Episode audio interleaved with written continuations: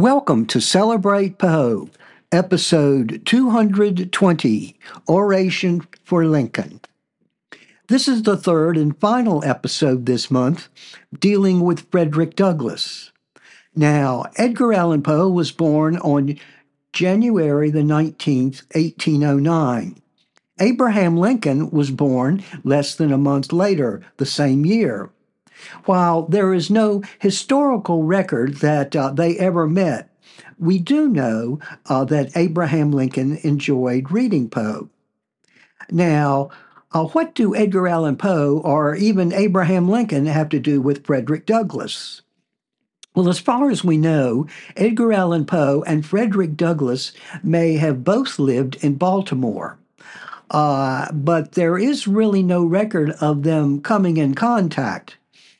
Uh, however, Frederick Douglass did know Abraham Lincoln. The first documented meeting between Douglass and Lincoln took place on August the 10th, 1863, at the White House. By this time, Frederick Douglass had become famous as a prominent abolitionist and a vocal advocate for the rights of African Americans, and Lincoln sought to engage him uh, to uh, discuss the, le- uh, the issues of the day, including uh, the recruitment of African American soldiers during the Civil War. Their meetings continued over the years, and although they definitely had differences on certain issues, Frederick Douglass recognized Lincoln's role in the fight against slavery. Frederick Douglass was even asked to deliver an oration in memory of Abraham Lincoln on April the 14th, 1876, in Washington, D.C. What follows in this podcast is from Douglass's oration. And, um, uh, well, I believe uh, before I begin reading from the oration, I better say that Douglass's eloquence might be hard going for us today living in a culture where we often have short attention spans. Uh, but please do stick with the oration uh, and its composition and imagining that you're listening to the eloquence of Frederick Douglass. Friends and fellow citizens, we stand today at the National Center to perform something like a national act an act which is to go into history. And uh, we are here where every pulsation of the national heart can be heard, felt, and reciprocated. A thousand wires fed with thought and winged with lightning put us in instantaneous communication with the loyal and true men all over the country. Few facts could better illustrate the vast and wonderful change which has taken place in our condition as a people than the fact of our assembling here for the purpose we have today. Harmless, beautiful, proper, and praiseworthy as this demonstration is, I cannot forget that no such demonstration would have been tolerated here just 20 years ago the spirit of slavery and barbarism, which still lingers to blight and destroy in some dark and distant parts of our country, would have made our assembling here the signal and excuse for opening upon us all the floodgates of wrath and violence. That we are here in peace today is a compliment and a credit to American civilization and a prophecy of still greater national enlightenment and progress in the future. I refer not to the past in, in malice, for this is no day for malice, but simply to place more distinctly in front the gratifying and glorious change which has come both to our white fellow citizens and ourselves, and to congratulate all upon the contrast between now and then. The new dispensation of freedom with its thousand, thousand blessings to both races, and the old dispensation of slavery with its 10,000 evils to both races, white and black. In view, then, of the past, the present, and the future, with the long and dark history of our bondage behind us, And with liberty, progress, and enlightenment before us, I again congratulate you upon this auspicious day and hour. We fully comprehend the relation of Abraham Lincoln both to ourselves and to the white people of the United States. Truth is, yes, a truth is proper and beautiful at all times and in all places. And it is never more proper and beautiful in any case than when speaking of a great public man whose example is likely to be commended for honor and imitation long after his departure to the solemn shades, the silent continents of eternity. It must be admitted, truth compels me to admit, even here, in the presence of the monument we have erected to his memory, Abraham Lincoln was not, in the fullest sense of the word, either our man or our model. In his interests, in his associations, in his habits of thought, and in his prejudices, he, he was a white man. He, he was uh, predominantly the white man's president, entirely devoted to the welfare of white men.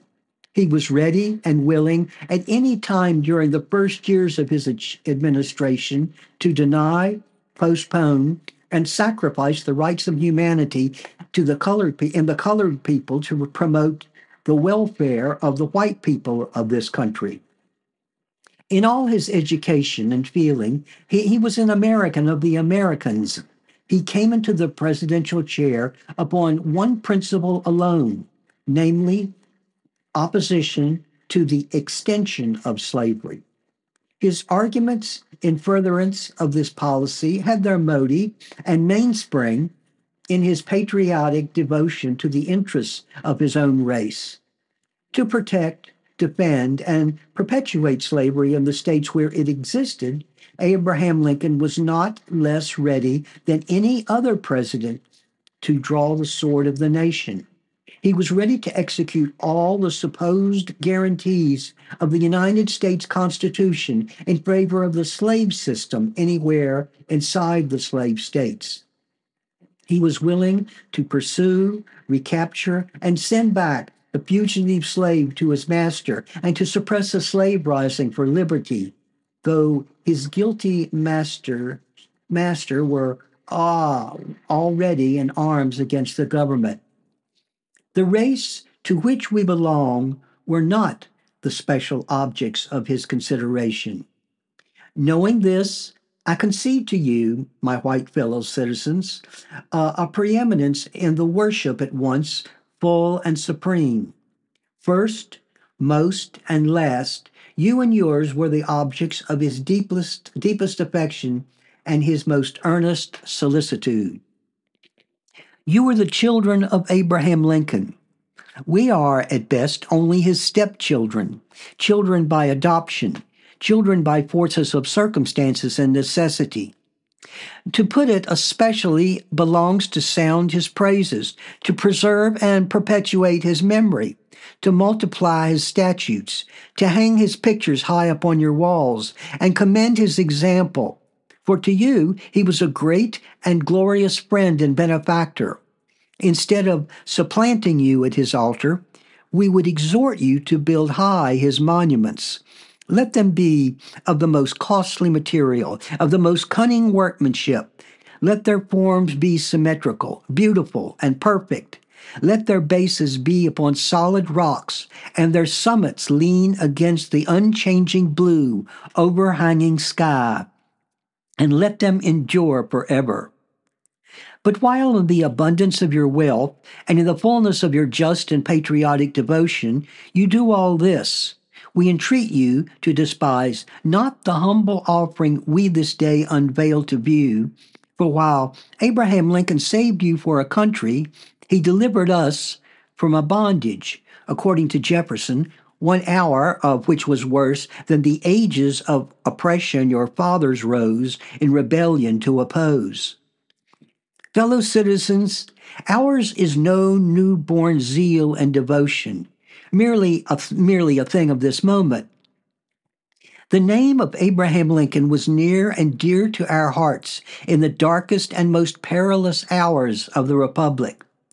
Despite the mist and haze that surrounded him, despite the tumult, the hurry, and the confusion of the hour, we were able to take a comprehensive view of Abraham Lincoln and to make reasonable allowance for the circumstances of his position.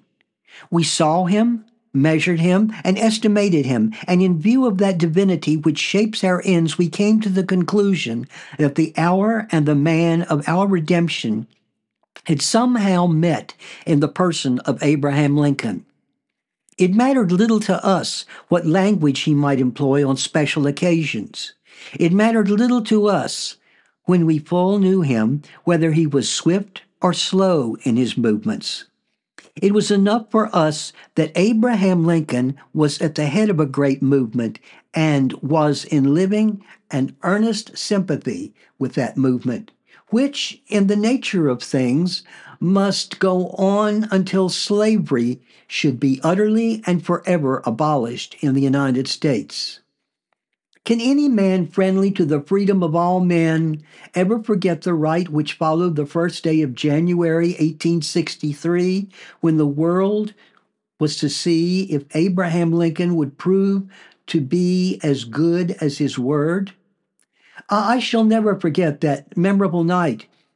Memorable night when in a, in a, a distant city I waited and watched at a public meeting with 3,000 others, not less anxious than myself for the word of deliverance which we have heard read today.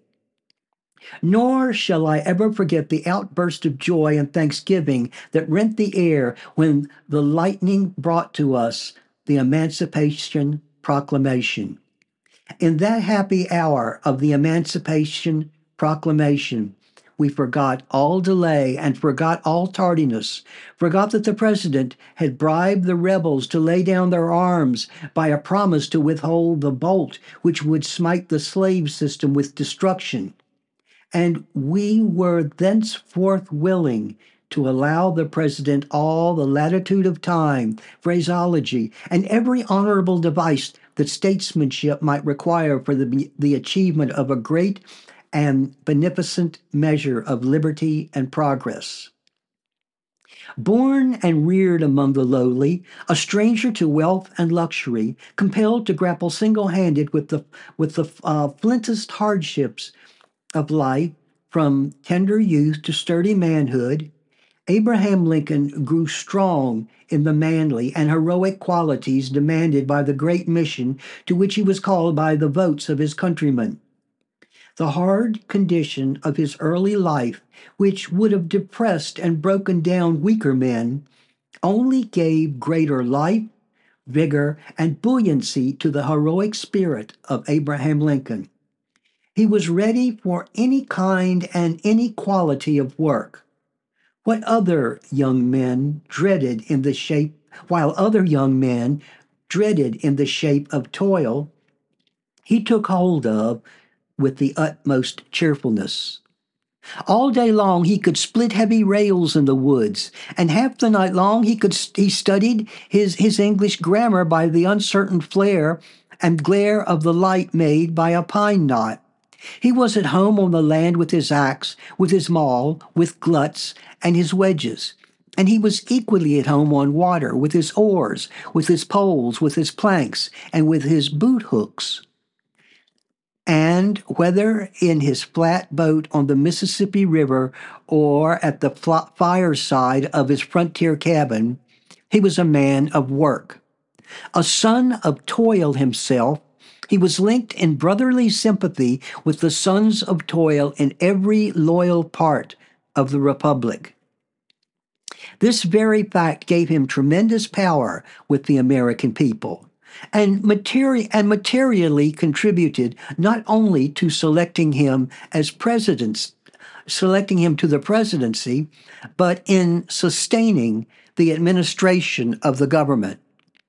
Upon his inauguration as President of the United States, Abraham Lincoln was met by a tremendous crisis. He was called upon not merely to administer the government, but to decide, in the face of terrible odds, the fate of the Republic. Fellow citizens, I end as I began with congratulations. We have done a great work for our race today. In doing honor to the memory of our friend and liberator, we have been doing highest honors to ourselves and those who come after us. We have been fastening ourselves to a name and fame imperishable and immortal. We have also been defending ourselves from a blightening scandal.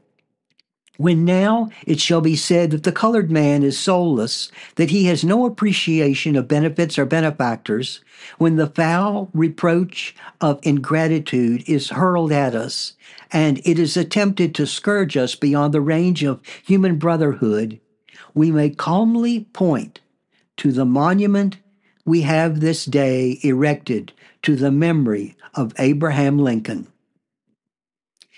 Join Celebrate Poe for our episode 221 Rescue Missions.